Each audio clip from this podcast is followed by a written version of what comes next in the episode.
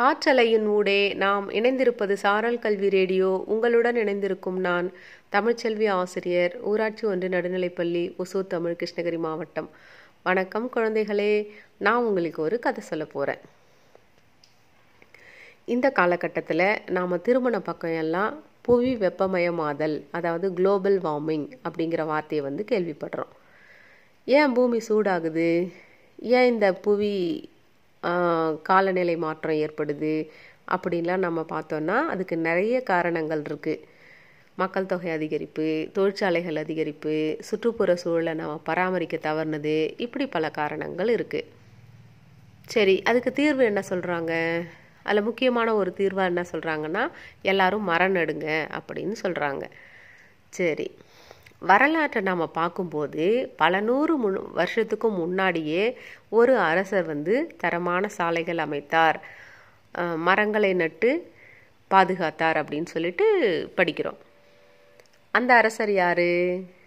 அவர் கலிங்கத்து போரில் அந்த மக்களோட உயிரிழப்பையும் சோகங்களையும் துன்பங்களையும் பார்த்துட்டு இனி நான் போரே செய்ய மாட்டேன் அப்படின்னு முடிவெடுத்தவர். அமைதியை விரும்பி புத்த மதத்தை தழுவி அது நமக்கு மட்டும் தெரிஞ்சால் போதாது வெளிநாடுக்கும் தெரியணும்னு சொல்லி தன்னோட மகனையும் மகளையும் புத்த மதத்தை பரப்புறதுக்காக அனுப்பி வச்சவர். யார் அந்த ராஜா? எல்லாருக்கும் ஞாபகம் வந்துருச்சா?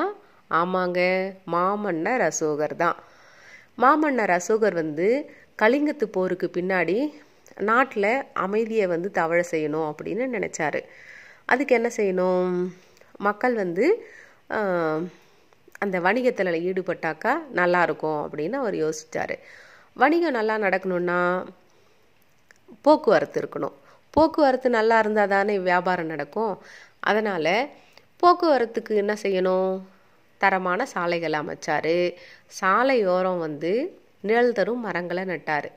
சரி அசோகர் காலத்தில் இந்த மரங்களெல்லாம் எப்படி பாதுகாத்தாங்க அப்படிங்கிறத சமீபத்தில் நமக்கு கிடைச்ச தொல்பொருள் ஆராய்ச்சியாளர்களின் அந்த கல்வெட்டு பற்றின ஆய்வு அறிக்கைகள் வந்து நமக்கு சொல்லுது. அதாவது அசோகர் காலத்தில் மரம் நடும்போது அந்த மரத்துக்கும் பக்கத்துலேயே இன்னொரு பெரிய பள்ளம் தோண்டி அதுக்குள்ளார ஒரு பெரிய மண் பானையில் நீர் நிரப்பி அந்த பானையோட வாயை வந்து ஈர துணியால் கட்டிடுறாங்க. அப்புறம் பானைக்கும் கீழே வந்து சின்னதாக ஓட்டை போட்டு அதை வேருக்கு நேராக புதைச்சி வச்சிடுறாங்க.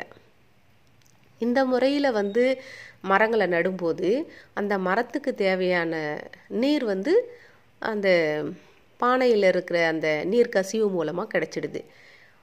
இந்த பானையை நிரப்புறதுக்கும் வந்து ஒரு பதினஞ்சு நாள் இருபது நாள் டைம் எடுத்துக்கலாம்.